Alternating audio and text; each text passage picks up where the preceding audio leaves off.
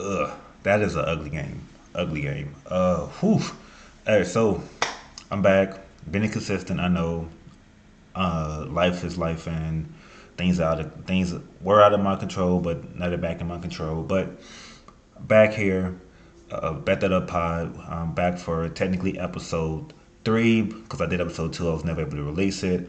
Um, fresh off of Bears 19 to 13 loss against the Minnesota Vikings. So going to go a little bit deeper into what happened, uh, Fields injury, um, a little bit more uh, of those of those big aspects as well.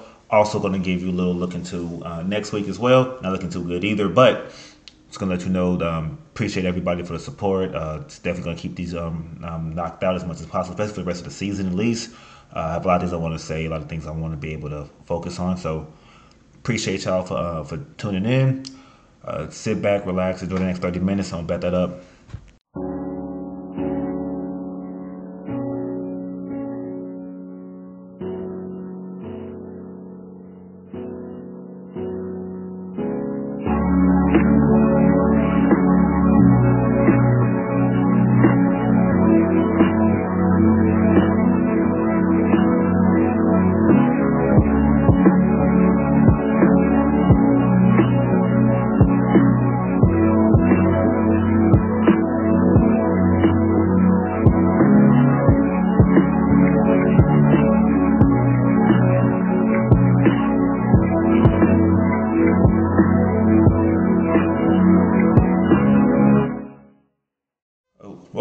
Back to the that Up Pod. Um, this will be my last week, hopefully, not having a microphone together. Uh, I have a microphone, tried to do a couple test runs, but uh, the audio wasn't working. So back to Michaelis for right now. Uh, do want to talk about this um, this loss we had today. I'm to say we a lot. I'm working on it. I wasn't on the field. I I'm not a Chicago Bear. Uh, never played pro ball at all. But when you when you're part of a city, um, you feel like the team is a part of you, no matter, no matter how bad they are. That's the only reason why I still tune in and watch the games anyway. Honestly, it's it's it's been rough. We haven't had a, a, a good competitive team in quite a while, so it's long rebuilds that didn't that don't actually go anywhere. And this look, this is another down year. So week six is in the books. Uh, Bears lose uh, 19-13 to the Justin Jefferson-less Minnesota Vikings. So uh, week uh, week before Justin Jefferson um, goes goes out, he goes to IR, which um, I looked at that two ways. I looked at it two ways. Way number one, I was really excited from a fantasy football aspect because I have Kelce. Kelce's out putting up ridiculous numbers. I had a guy going against um, that picked up Justin uh, next week, and I'm like, oh, okay, cool. Justin's out. I'm fine. But also, look at the schedule.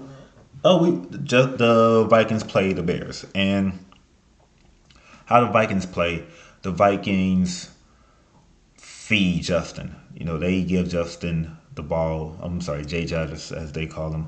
Um, they give him the ball a lot. Kirk Cousins, majority of his passes go to Justin early, get Justin moving early the team's going to have to move a safety over top, and the next thing you know, your KJ Osborn's, your um, your your Addisons, they're able to uh, go up and be able to give more plays. I said Addison like I don't know what his um, his last name is. Uh, things like James or something like that. Um, but you know that's that's how the offense works, and it hasn't working that good this year.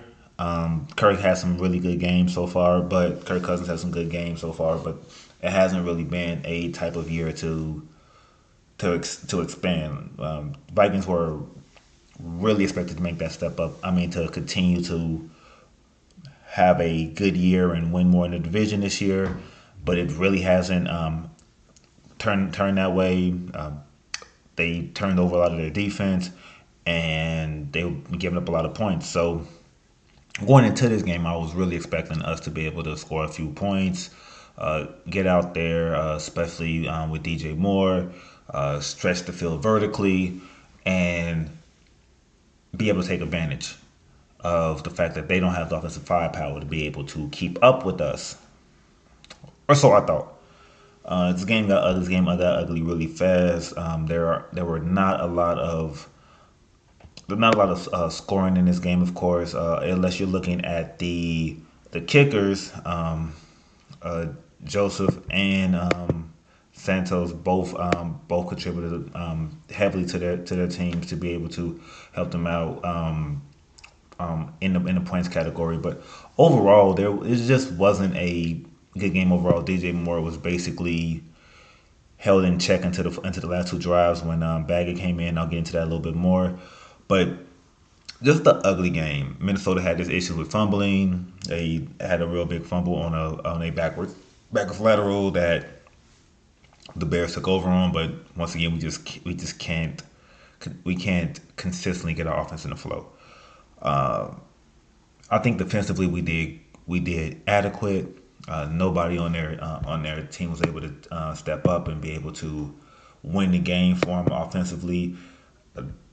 Uh, their running backs, uh, Cam Akers, uh, Mattison, uh, those, combined they, they gave about 50, that 52, 52 rushing yards. So really wasn't anything in there as well. passing the ball as well. Kirk Cousins only passed for 181, only got one touchdown. So you know that's not a dominant offensive performance from them as well um, um either. Uh, a lot of people I saw a lot I try not to deep dive into the um, a lot of the media that comes out right after the game. Uh, instead, what happens is that I kind of just look at it, see see what's going on, and I knew they didn't have a lot of consistency on the offensive side of the ball. Hockenson was supposed to be that guy, but Hockenson is really is kind of like the same thing we have with Cole Kmet. So he might give you a good catch here and there, but he's not a number one guy. Um, the tight end position itself, outside of Kelce, is really lacking a lot. Um, so the Bears defense did what they were supposed to do and not allow for the other guys to step up and win the game for Minnesota. Still didn't get a lot going on, especially when it comes to um, pressuring the ball. Um, I mean, pressuring um, Kirk Cousins. We only got two sacks on the, on the, on the day. Uh, so really, not, really, once again, not getting that edge rush uh, again was something that cost us. Um, didn't um, didn't really affect their passing game much at all. Um, outside of being able to just have good coverage, the guys couldn't get open down the field, but we couldn't make them pay by having constant pressure on Kirk Cousins, and we know Kirk Cousins is immobile, uh, but we still kind of play more of a last kind of defense. Uh, as far as um, our offensive line, I mean, our, and our offense in general, we struggled, struggled mightily.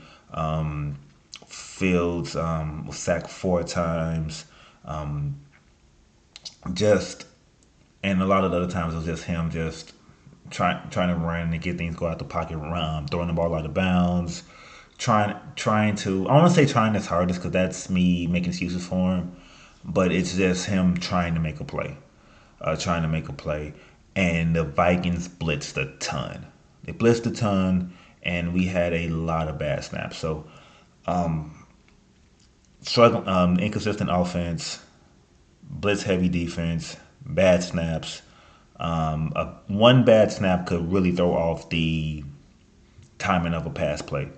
So if you think about it, normally on the center, ball comes in, you hit hit him in the chest area. Now the quarterback's able to bounce, take that tenth of a second, a half of a second to be able to start scanning the field. But if Justin's jumping in the air, or Justin has a bit um, has to go down low for it, now it throws off that rhythm and still still the Vikings got plenty of pressure. They hit Justin a lot in this game. Uh, first quarter, I I saw um, a couple of really good hits. First half, I'm sorry, saw a lot of a couple of really good hits from um, that Justin took from Minnesota. So they were not afraid to get back there at all. They were out there pressing the ball very heavily, and when it comes out to it, uh, we were not able to protect Justin either with a game plan or on the O line, just blocking four, um, blocking five when they were sending five or six. So def- definitely lost in the trenches. Uh, definitely didn't get much done on the run game. Uh, Fields had 46. Uh, Foreman had uh, 65. So we won the run battle overall because uh, Evans also had 30, 32. Uh, Velus Jones had 15, but most of that came on a 17 yard run. So just letting you know if he had 15 yards in the game and then 17 came on one yard or one run, see what happened next time he got the ball in his hand. So uh, overall, um, not that great of offensive game. Uh, Fields uh, on a uh, trying to evade pressure again gets hit by I think that was by Hunter. Uh, landed awkwardly on his hand. Uh, looked like it might be a I don't know. I don't even want to speculate. I'm not a doctor. Uh, didn't see it live, but could tell it was uh, could tell it was a that hand that he was trying to trying to land on. I was trying to hand it land on. There was a lot of weight on there, so Justin went out the game. Justin goes out the game, and Tyson Bagent comes in, and Bagent proceeds to move the ball, but also give the ball up. So there was a um, there was a fumble. There was, a fumble by Bagent um, in the fourth. I think it was the third or fourth quarter. Um, just taking a look at that right now, but um, that he gave up, and I believe that was the scoop and score um, that allowed um, Minnesota to be able to uh, get the ball uh, get the ball in the end zone. I'm double checking that right now, but now we um, Bagent gets back in, back back in the game. We're driving again. Um, we only have six points, so now he's able to get the ball down the field. We're able to score. Defense gets another stop. Once defense gets another stop on fourth down, now now it's all right. Come save us. Now we're asking for this undrafted rookie to be able to come in and save us. And I was an opponent of him playing and being a backup anyway, just because I saw what PJ Walker was doing in preseason, and Bagent played better than PJ against against the backups. So uh, down 19-13, uh, driving, we make um, we have a lot of really good plays to be able to uh, nice nice passes to be able to get us into the uh, into scoring um, a closer scoring range. Uh, so you take a shot because all you really want to at that point is, is get close enough to be able to get a shot into the end zone, like one play to get into the end zone. And just oddly enough, he um, Bagent throws this very strange, off balance, running into the back of his O lineman, short arm throw, um, right into the defense, interception, and that's the game. Like that's that's the game. Uh, Bears lose, and it was. I had hope. Right, I had hope. I thought that uh, uh, it was it was by uh, Murphy. It was intercepted by Murphy at the um, at the eight. Uh, I really had hope that you know this was going to be one of those really great sports moments where the undrafted rookie comes out and he does an uh, credible thing and drives the team down. Next thing you know, this is where we get like that momentum um, for us to be able to go through and start writing this chip. And the news anchor is going to say who's going to start when Justin comes back. Is it going to be Bagent or is it going to be Fields? But what ended up happening was he did what a undrafted rookie from a D two school would do.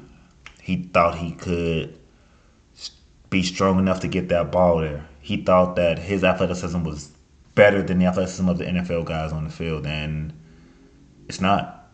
It's not like you have to be able to be a smart player and understand your limitations as a rookie. On a normal, consistent basis, Tyson probably didn't have to go against the kind of competition he saw on on Sunday. He probably didn't. Um, when he um, he wasn't really ready for that. Um, for that, he was thrust into it. We all, we all, I understand that. Um, going from going to Shepherd's University, he more than likely isn't seeing a ton of NFL talent on a consistent basis. But he just his, his game out there was against starters, and he was able to move the ball around a little bit. But also, ball security is a big thing in the um, in the pros as a quarterback, you need to have keep the ball secure. And once you get your team down there for a score, to be able to throw it away on first down like that, to be able to go unorthodox and end up making a mistake like that, that is something that's a killer. That is something that that cost. So it's not it's, it's not all on Bagent. Bagent wasn't. I don't think Bagent's just ready yet. I think Bagent needs some time now. Of course, with this injury, he's going to get thrust into the starting lineup. He's going to play a lot more, but overall, I don't think that this is the time for him. It's because that he needs time to get ready. He needs to be able to fill those offenses out. He needs to get more comfortable um, when he sees the blitz and see and knows what to do. Right now, he's not that sure. So um, we're going. I'm waiting to see today what the injury is going to be. As has as nothing's been disclosed yet. But next week we're going to go against the uh, I'm sorry the Vegas Raiders, and we'll see how that looks. Um, outside of that, I want to talk for a second talk about the offense. This this offense is lackluster. Lackluster. And to be 100% honest, I cannot tell you how to fix it.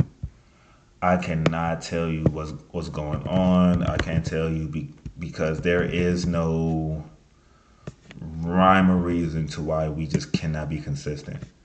We cannot be consistent at all. And uh, Luke Gates, Luke uh, Luke Getsy, this is this is on him as a coordinator, like what are you doing to make the game easier for your players? If if Minnesota had clear intentions to play off of um, DJ, DJ Moore and blitz, and instead of Getsy having an opportunity to say, okay, our number one guy last year is on the field right now. That's Darnell Mooney. Let's see if we can get Darnell Mooney, Darnell Mooney open in space because I know they're coming quick. So it should be underneath stuff open and let our speed win out. That wasn't what it was going on. That was not what the play call was. That was not what the game plan was. And Getsy once again shows that he can't really make good play. He can't really come up with adjustments on the fly. He can't. If if, if the plan doesn't work that he comes up with at the beginning of the week, then it's just done. We're just going to have a bad offensive game. Uh, unfortunately, it's another loss. Uh, it's not all bad. It's not all bad. I'm a, I'm a positive kind of guy. We're going to talk a little bit uh, as well about prospects as well uh, for next year. So, um, be right back. I'm going to take a quick little breather. We're going to go into next week's game against the Raiders. NFL Week Seven, Chicago Bears welcome the Las Vegas Raiders. Still gotta get used to saying that. Las Vegas Raiders. Just doesn't really sound right. But Vegas Raiders come to Chicago. Vegas is a three point favorite to um, to beat the Bears. Um, Vegas is a th- uh, three and three. They just um, they just won their last game this week. Have a real good pass rush. Mac, Maxx Crosby. Uh, they had they were getting back there uh, last week. So the Raiders have been against the Patriots. I'm sorry, I forgot what the team was. But the Raiders have been a up again, down again team. Being being 500 right now was really a surprise, uh, especially um, yesterday pulling that game off with injuries that they had. Uh, Jimmy G getting injured, but they're still a good team. Still a good team. Davante Adams, Josh Jacobs, Jim, Jimmy Garoppolo. Though that is an actually legitimate offense. That's an actually legit offense and their defense frustrated the Patriots in Week Six. I haven't watched them too much, but I did want I did take a look to see who um who we're going to play this upcoming week, and then I saw it was I saw the Raiders were on, and I saw just Maxx, Maxx Crosby being able to dominate on that O line, and basically for the game when it's safety he beat the tight end and he beat the right tackle on a on um, for a safety, and that's how that's how the Patriots end up losing to the Raiders. So just looking at it going forward, especially in this game, uh, three points. I definitely think that we're going to lose by more than three points, especially if there's no uh, Justin Fields. I feel like they may underestimate Bagent, and we might be able to get it within six, or might be a one score game but I don't have faith in us making this a close game overall. Like I don't think it's going to be a a battle for us to be able to come through and be able to win this one. And um, on a, on a surprise, I think that Oakland is better than us. And that's what's going to prove this time around. I do like the over under 37 and a half though. I feel like it's going to be I feel like it might be 21 to 21 31 Oakland. I'm sorry, Vegas, Vegas. So I, am going to go with the over on that one, but overall, I think that they're um, that the Raiders are better than us. Now, as a team going one in five, you you don't get the regular season anymore. That is a that's a new that's a rule for me. That's how I feel. Once you get into this realm of being 0 for five, 1 for 5, or you know you're out of the playoff race all the way in general, regular seasons aren't, aren't good enough um, for you. So that's why for the rest of the season, I'm going looking at the Tankathon stats. Tankathon is a website that gives the draft order of a team based on their record, because you know your teams are out of there. Some of the some of the best some of the teams that are at the top of the Tankathon ratings are Carolina, who traded out traded their pick to us. So we back we're back to being one and two with Denver, who beat us not only in the tiebreaker, which would be a losing matter this time around, and they're in the thir- and they're in the three spot, followed by Arizona, the Giants, and those Patriots that we talked about. Those are the one and five teams. Those are the teams that are basically to start packing it up now. Right. So this is the question: What to do? Like what to do now? You're one in five. Your coach isn't. Doesn't look like he's a head head coach material. Your offensive coordinator doesn't look like he's offensive coordinator uh, material either. Your quarterback does not look starting quarterback in the NFL ready either. I'm not saying that Fields is not starting quarterback in the NFL ready, but he doesn't look starting quarterback in the NFL ready on a week to week basis. He looks like he's still a project. Like he still needs things to work on, and it may be the system, but also it may not be. It also it also may be the quarterback. So I'm not sure. I'm not gonna be the one that just piles on Fields and say, "Hey, he's the problem." I I pounded I I piled on uh, Chase Claypool and say he's the problem. He's gone, even though he was inactive against um, um for, Miami this last week. Uh, I I was firm on that one. But as far as Fields goes, I'm not sure. I'm not sure, but gotta make a decision. This upcoming this past Saturday, uh, some news came out that Ryan Poles went to go see the U- USC Notre Dame game. Caleb Williams number one draft pick that everybody's go- going after. He's projected number one USC quarterback, and he had a terrible game against Notre Dame. Was not expecting that at all. I wholeheartedly thought Notre Dame was going to be able to win that one.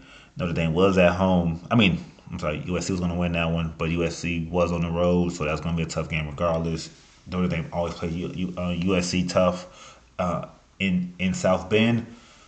But this was a bad game from uh, Caleb Williams, and it's crazy when you look at it because Notre Dame sent pressure a lot. Notre Dame sent pressure and made him think. And when they made Caleb Williams think, he threw interceptions, he got sacked. It was not an overall good game for him. So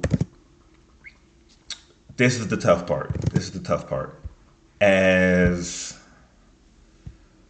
when you look at that game, me looking at that game live, me looking at the overall stats and how things went, because I'm focused more on college now. I'll sit back and watch college for fun. Having Caleb Williams go for 23 for 37 for 199, one pick and three interceptions is not first round, is not number one overall pick especially if you know that if you look at the game and see that Notre Dame frustrated USC the same way Minnesota frustrated the Bears. So if you really feel that oh this could work out and Caleb Williams is our guy, then we gotta get a new offensive coordinator because he's gonna look just like Justin Fields back there and struggle with letting the ball go. I still have not figured out a, a success, an easy answer to this. Is it getting a big, strong, durable quarterback? Is it getting a guy that like Bo Nix that's I don't think 25 years old and he has a lot of experience? So it's not like throwing him to the wolves, but because he has a lot of pro experience. Or is it saying no on both on all the quarterbacks in this draft? If you don't think you're sold on Caleb Williams or if you want to bring this coaching staff back, then hey, let's get let's get some defensive players. Let's get some more weapons and then get a quarterback next draft. So it's so it's a lot of uncertainty. There's a lot of uncertainty. There's a lot of lot of room, a lot of what ifs, a lot of what ifs as far as what we're going to do, what the Bears are going to do, what's what's going to happen with Poles, what's going to happen with Getsy, what's going to happen with Eberflus. We can't bring Eberflus, Getsy, and Fields back next year. That's that we can't do that because this not it's not working. One of the two, one of the three, or two out of the three, or three out of the three have to go. And so if you come into the offseason thinking that, then where do we go? Like, what happens from here? What, I, what I'm going to do um, as far as quarterbacks looking, uh, I did like Michael Penix Jr. from Washington. He had a great game against Oregon. He has a lot of injury history, but I think he's a winner. How much do you value a winner as far um, as far as a a quarterback and ignore the health, ignore the fact that he may get hurt? How, how much do you value that? Uh, I don't want to see Drake Maye here. We we and he may be a better quarterback than Trubisky. He may be better than Trubisky, but he's went to the same school, and I reminded, and I can't get that out of my head. So picking him Drake Maye, I feel like would be the worst thing you could possibly do. Saying that the Bears may do that, but there's a lot of issues. There are a lot of things we gotta, we got to clean up. There are not we're not just one quarterback away. We are, we need us we need a center in the later rounds. We need to figure out are we going to keep Braxton Jones at left tackle. Um, yes, he gets his block, but he is penalized a lot. There are a lot of what ifs within with the Bears, it's not just quarterback. But having them one and two pick can really benefit a lot of things, especially if we decide to go from Justin and now we have one, two, and we have a quarterback that maybe somebody um, trades to get because they can't get Caleb Williams and they don't get Drake Maye. So now we could probably get a first rounder for Justin too if that's the case. Not sure, but that's if that's the case, we is a lot of opportunity for that. So uh, I'll be right back in one um, in one second. We're gonna go. I'm gonna go about good, bad, and ugly. And then uh, see you at the end of this break. So, good, bad, ugly for this game. Uh, whew, what was good? I guess we reclaimed our spots at our number two overall draft pick slot, and Carolina blew up. Carolina jumped out to an early lead, but lost to Miami. So, the good part is we still have the one and two pick. The good part is that we still have the one and two pick. Now, do I have faith that we're going to keep the one and two pick? No. Would it be just my luck that Carolina wins two useless games at the end of the year? Yep. Is it going to be just our luck that something crazy happens and we win four games this year? Yep. I see that happening. But as of right now, we have the one and two um, draft pickers, so we have flexibility of what we're going to do with this with this rebuild. This it's a lot of pressure on Poles. Now Poles had the number one pick last year and turned into a right tackle and DJ Moore. What are you gonna do in one and two? Let's see what happens. The bad, uh, I'm gonna have to go. Oh, I'm gonna have to go with the offense in general.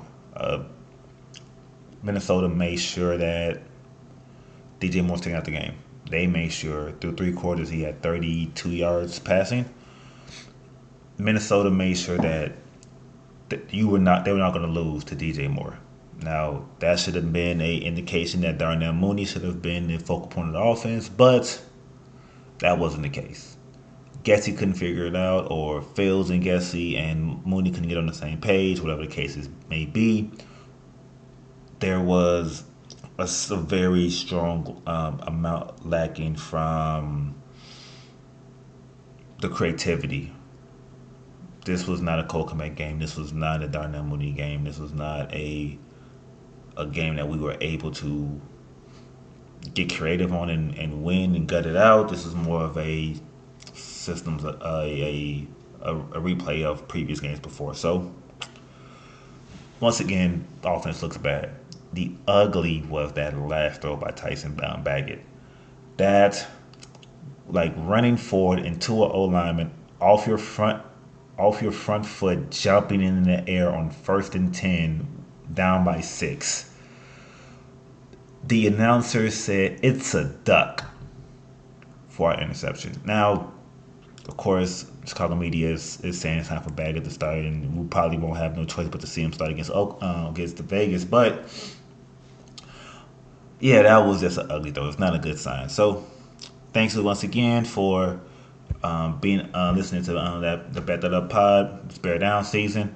We talk to you a little bit more next week once again, have a great weekend. Have a great weekend. Enjoy football, y'all.